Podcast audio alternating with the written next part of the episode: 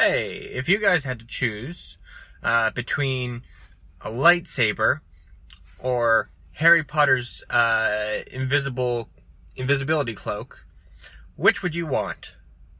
I think I'd probably go. Right now, I'd go with the lightsaber because getting out of this place. But uh, I think if I was outside, I'd want the invisibility cloak because there's not a whole lot of things I want to go around chopping up, the exception of this room. So I think being able to get around unseen would be way more useful than uh, than a hot sword. But a lightsaber seems so cool, so I don't know.